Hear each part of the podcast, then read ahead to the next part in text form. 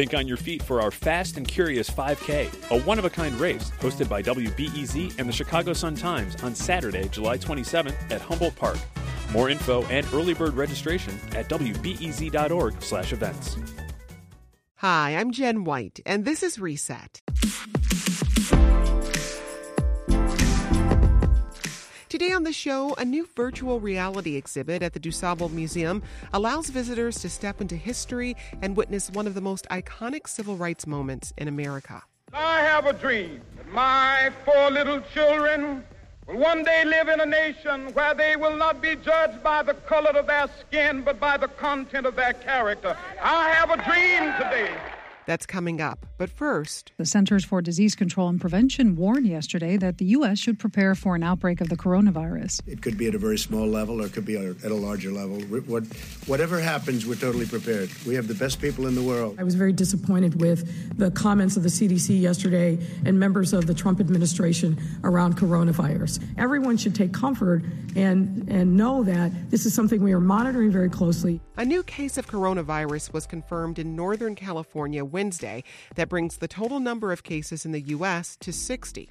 According to the Centers for Disease Control and Prevention, it's the first U.S. case of unknown origin.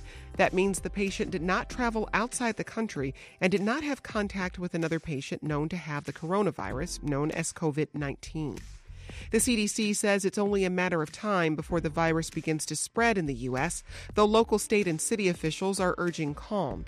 So I checked in with Dr. Allison Bartlett. She's Associate Medical Director of the Infection Control Program at the University of Chicago Medicine. And I started out by asking Dr. Bartlett one simple question How worried should we be? I think that's a great question. And the shorter answer is we really don't know where this is going to go. So I think the best things that we can do are control the things that we have control of and do our best to prevent ourselves from getting infections, but also prepare in case there are measures that need to be taken by public health to control the spread, such as school closures and work closures. As we mentioned at the top, there are now 60 confirmed cases of COVID 19 in the U.S., and the latest is a case of unknown origin. Is that a sign the infection is spreading? Certainly, that does suggest that there's more coronavirus out in the country than we knew about. I don't think anyone in the public health community is surprised by this case that doesn't have an obvious source where they've caught the infection. We know that there is limited access for testing in the United States. So we're suspicious that there are probably more cases out there that we have not yet been able to identify. Give us some context. We know of 60 confirmed cases here in the U.S. When we look at the rest of the world, when we look at the number of cases globally, where does that stand? Globally, this gets updated at least once a day. We're well over 80,000 cases across the globe.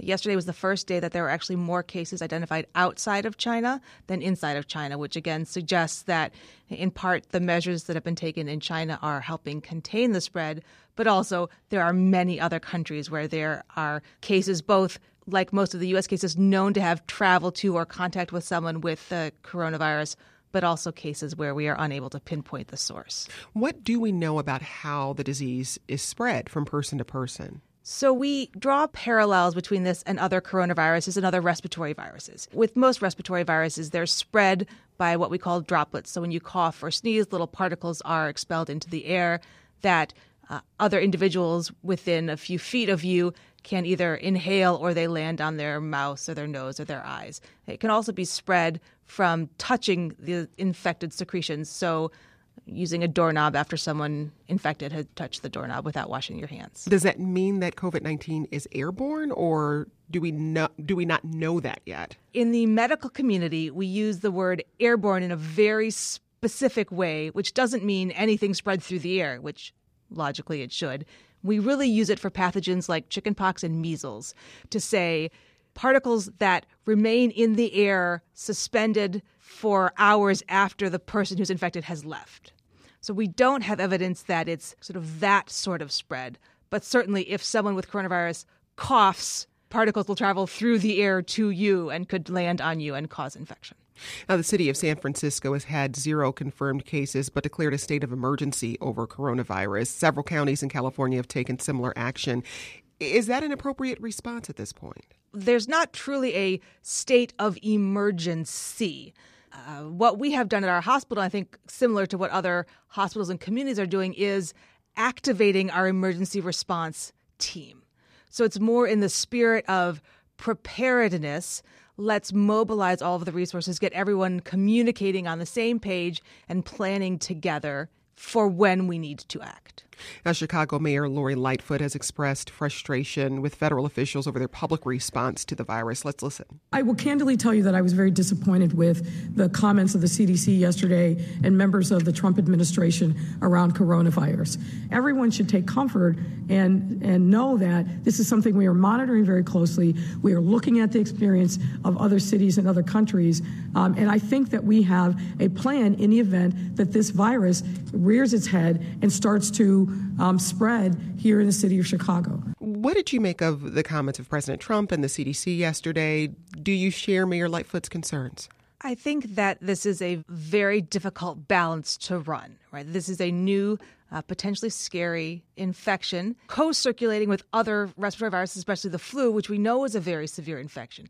The risk to any one individual in the United States right now is incredibly low, but this is a rapidly evolving field and new cases are being reported minute by minute. So we need to be nimble and prepared uh, in advance of potential widespread coronavirus activity. So I think that's where, again, controlling the things that you can, making sure you're washing your hands, covering your mouth when you cough, staying home when you're sick, staying away from other people who are sick are important things to focus on, not just for COVID 19, but flu and all the other respiratory pathogens, but also start thinking about preparing for things that you can't control school closures and business closures. Dr. Bartlett, for Chicagoans who are traveling, should we be wearing face masks? Should we postpone our travel plans?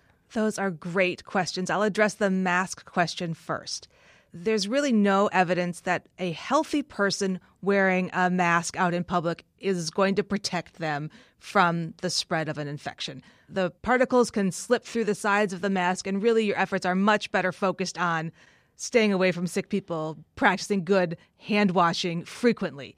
It's different if you are someone who is sick if you are sick and coughing, wearing a mask can help protect others around you. And it's also different for our healthcare workers, where we're using specially fitted masks in a controlled clinical setting, where that is an important part of keeping our healthcare workers safe.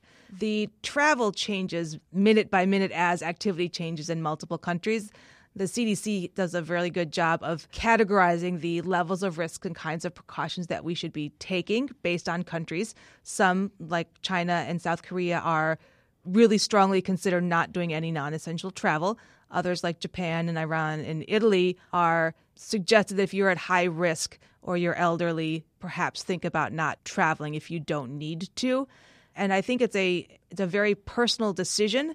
But again, as we continue to learn about spread of cases, the potential for needing to be monitored or quarantined when you return from travel could evolve while you're traveling. Well, President Trump said the risk to Americans is very low and that people are being screened coming into the country from infected areas. What do we know about that screening process?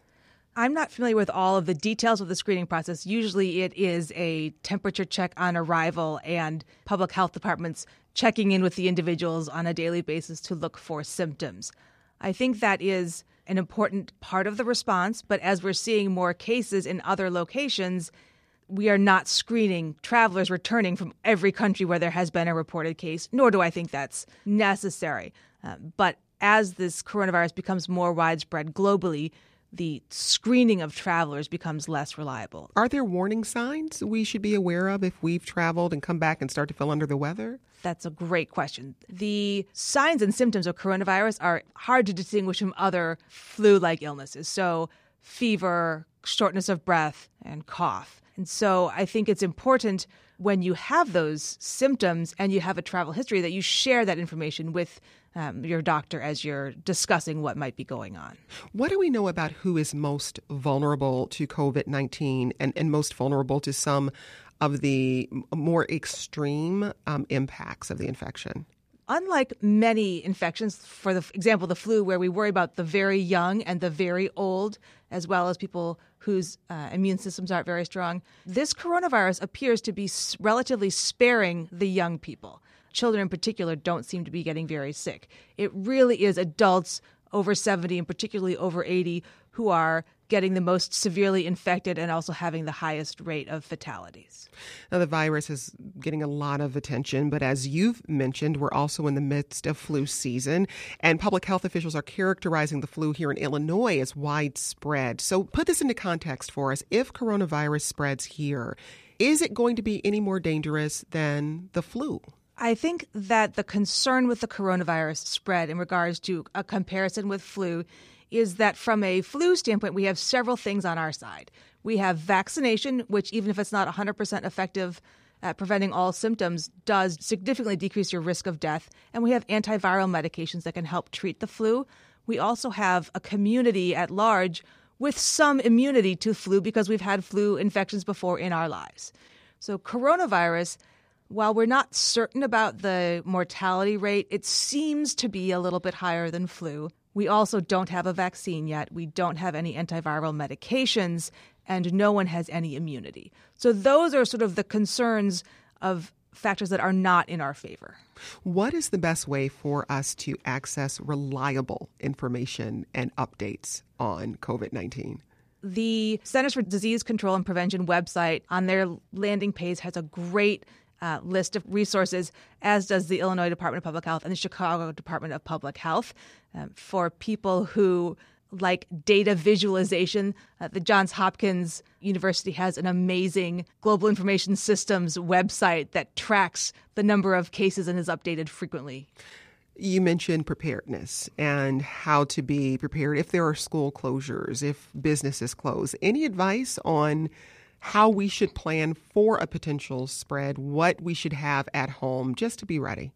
I think it's a great time to speak with your school, to speak with your employer, and learn logistically what are the options for remote learning, for work from home. Beyond that, making sure if you have prescription medicines that you have a month's supply, you know, accessible in case you can't get into your doctor because the healthcare system is overwhelmed with coronavirus patients as far as stocking up on non-perishable food items and water and things i don't i don't know how overboard we need to go with that. It really is more the logistics of how are you going to live your life if you are less free to move about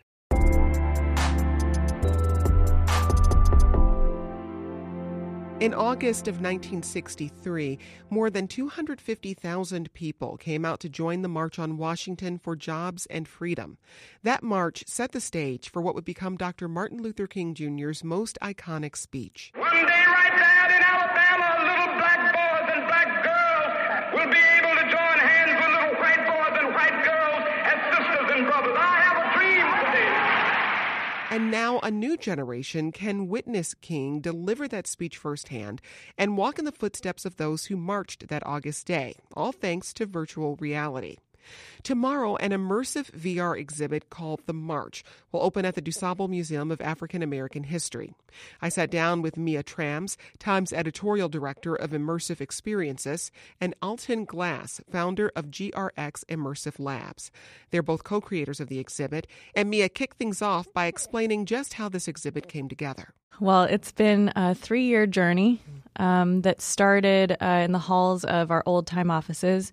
We had these giant um, photos of iconic images from the Life Archive hanging on the walls. There was Gandhi at the wheel, RFK, JFK, and there was a picture of Dr. King delivering um, a different speech at the Lincoln Memorial, uh, which became known as Give Us the Ballot. And um, it was taken kind of standing above and behind him, looking out over the National Mall. And I would just walk past it every day and think, um, you know, thinking about VR experiences to make for time. And I just stopped in front of it one day and thought, if I recreated the March on Washington in VR, I could give you this perspective and I could put you this close to him. And that's where it began. Alton, how did you get involved with the project? Oh, me, I have to tell that story too. Jump in, Mia. By, the, by the grace of God, the, the, the, Spirit just came and knocked on my door. I would say that I had a, an image um, of Dr. King sitting over my office uh, for like almost two years, so I never could have imagined that, you know, I'd be called to just say, hey, can you come uh, bring your immersive storytelling skills to this project so she can kind of tell you how it all came together. Yeah, yeah. It, uh, break that down for us a bit. Well, so Alton and I represent a team of nearly 300 people that came together to build this experience, the exhibit, um, the installation that goes alongside the exhibit, all the moving parts. Um, but we had to pull together truly a dream team of technologists, educators, historians, costume designers, spatial audio designers, um, exhibit designers. You know, it's a, a massive team. And um, we were looking for someone to come in to collaborate with me creatively who really understand uh, understood virtual reality as a medium and Alton was at the top of every list that people put together of you know who we should consider working with. Alton, I would imagine that doing this work around such an important historical event that that brings that brings some pressure with it. How did you even start to approach the creation of this experience? Well, first I had to cry at home first and just get it out. It was a joyous cry and a, and a lot of pressure. Like, wow, this is a very big, um, you know, opportunity to um, take something that's so delicate, you know, and this legacy, and uh, you know the, the, the state as well. You know, them offering, trusting us to take this and and convert um, this over to a new medium. Um, so you know, just just really trying to do the research and really just just really focusing on the message and the intent behind not only Dr. King but the people who are also sort of the unsung heroes that uh, he inspired and, and vice versa. Uh, a part of that movement and really, you know, capture their voice and their mission as best we could and do the research and let it live with us and it lived with me. And I learned so much about each and every one of these individuals throughout this project.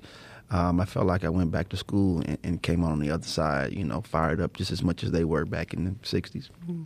Mia, as we mentioned earlier, the exhibit opens tomorrow at the DuSable Museum here in Chicago. Why did you choose to, to start it here? Well, it's really important for us to um, bring this experience, particularly to African American history museums.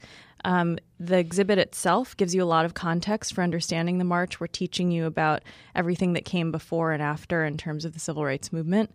But um, I, I, really believe that putting it in a museum like the DuSable adds layers and layers to the exhibit and vice versa. They inform each other, they give you a, a deeper experience.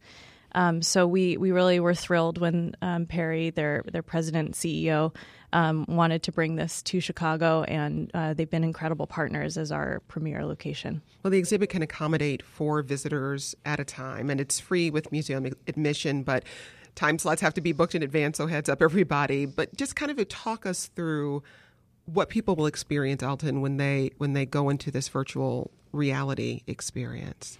It's broken up into uh, three components. Um, there is a immersive audio experience in the beginning where we just sort of strip down, you know, some of the senses and allow you to just really dig deep into the words of some of these previous civil rights leaders, uh, Fred Gray, uh, Frank Tom, what, Frank Thomas, Hank Thomas, Hank Thomas, sorry, and um, Reverend Webb, and the, they they uh, really really take you deep into how the movement was started, and what was really powerful is uh, it was started with like really young people you know, they were teenagers, you know, and in their 20s as well. So you get a chance to hear their account, like first person, like you're there with them as they retell this experience, like in real time.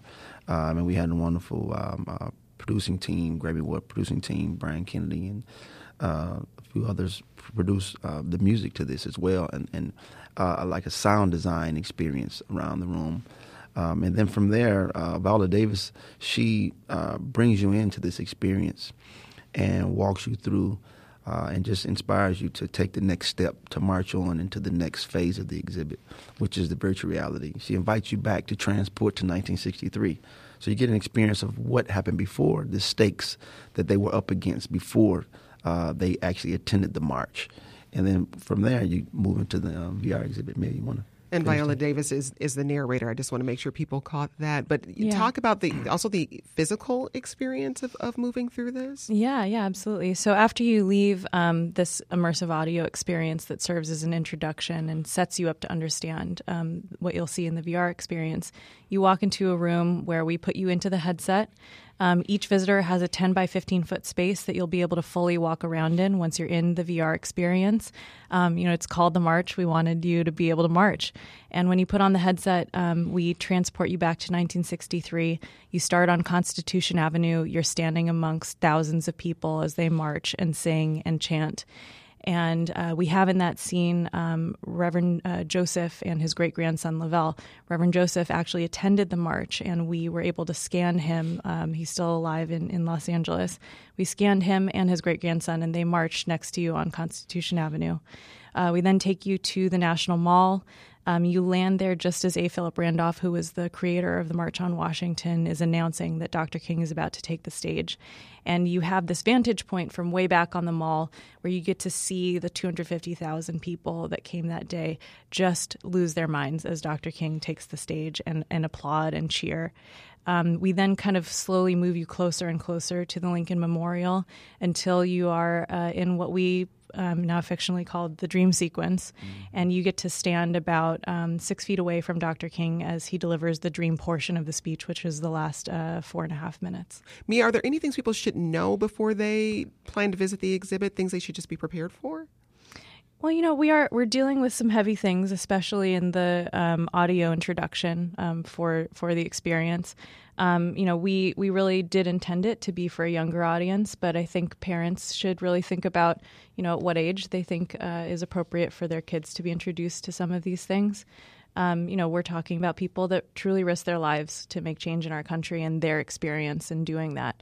Um, so it can be, you know, it's it's a little heavy in that way, but we also really had the intention of um, empowering you with that knowledge. Mm-hmm. So the way it's presented is meant to be, um, you know, in a fashion that awakens your own voice inside of you and hopefully shows you, if you're a young person, the power that you can have to make change. Alton, speaking as uh, from the technical side of it, what is it about virtual reality and immersing people in this experience that brings history to life in, in a different way than, say, reading a book or or visiting a an exhibit at a museum, you know, in, in the way we would normally imagine that.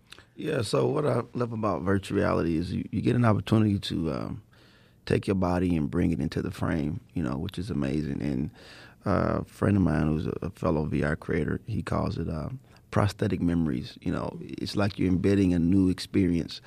Uh, and when you come out of it, it's something that you felt you didn't see, you know, and you say, "Well, I experienced this," and with that ability, our goal is to, you know, they say if you want to stop, you know, telling the same story, you know, you, you have to create a new one, and we're we're creating a new narrative around it, how empowering it was during this time, and how these the the people who attended these the march, um, they did it with strategy and intent, and they were not just you know oppressed um, they they planned every detail, and I think that's a beautiful part about experiencing that and feeling the essence uh, in virtual reality with thousands of people in a crowd and carrying that energy, and you get an opportunity to actually walk with them in virtual reality. It's something that you can't do in any other medium. Well, Mia, you mentioned uh, Reverend Jeffrey Joseph, who's 90 now, but he was at the march, stood 50 feet away from uh, Dr. Martin Luther King Jr. when he gave that speech. And we have a clip of him talking about the experience of being at the 1963 march. It was a whole lot of uh, fear involved and lives in danger. People who wanted to be for you, they were in just as much danger as those that were against us. Mia, the exhibit serves as a history lesson, but is there also a call to action here?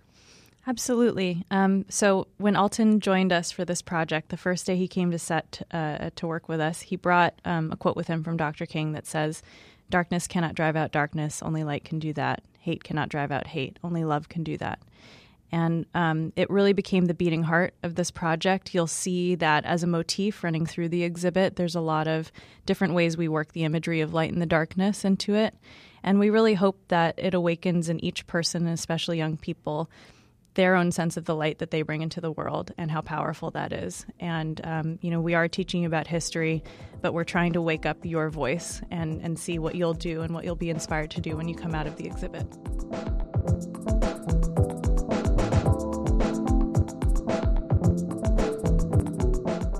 That's today's reset. Make sure you're subscribed so that you never miss a conversation, or tell your smart speaker to play Reset with Jen White. That's me. Thanks so much for listening. Let's talk again soon.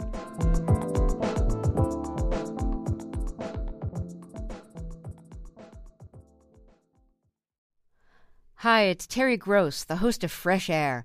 We bring you in depth, long form interviews with actors, directors, musicians, authors, journalists, and more. Listen to our Peabody Award winning Fresh Air podcast from WHYY and NPR.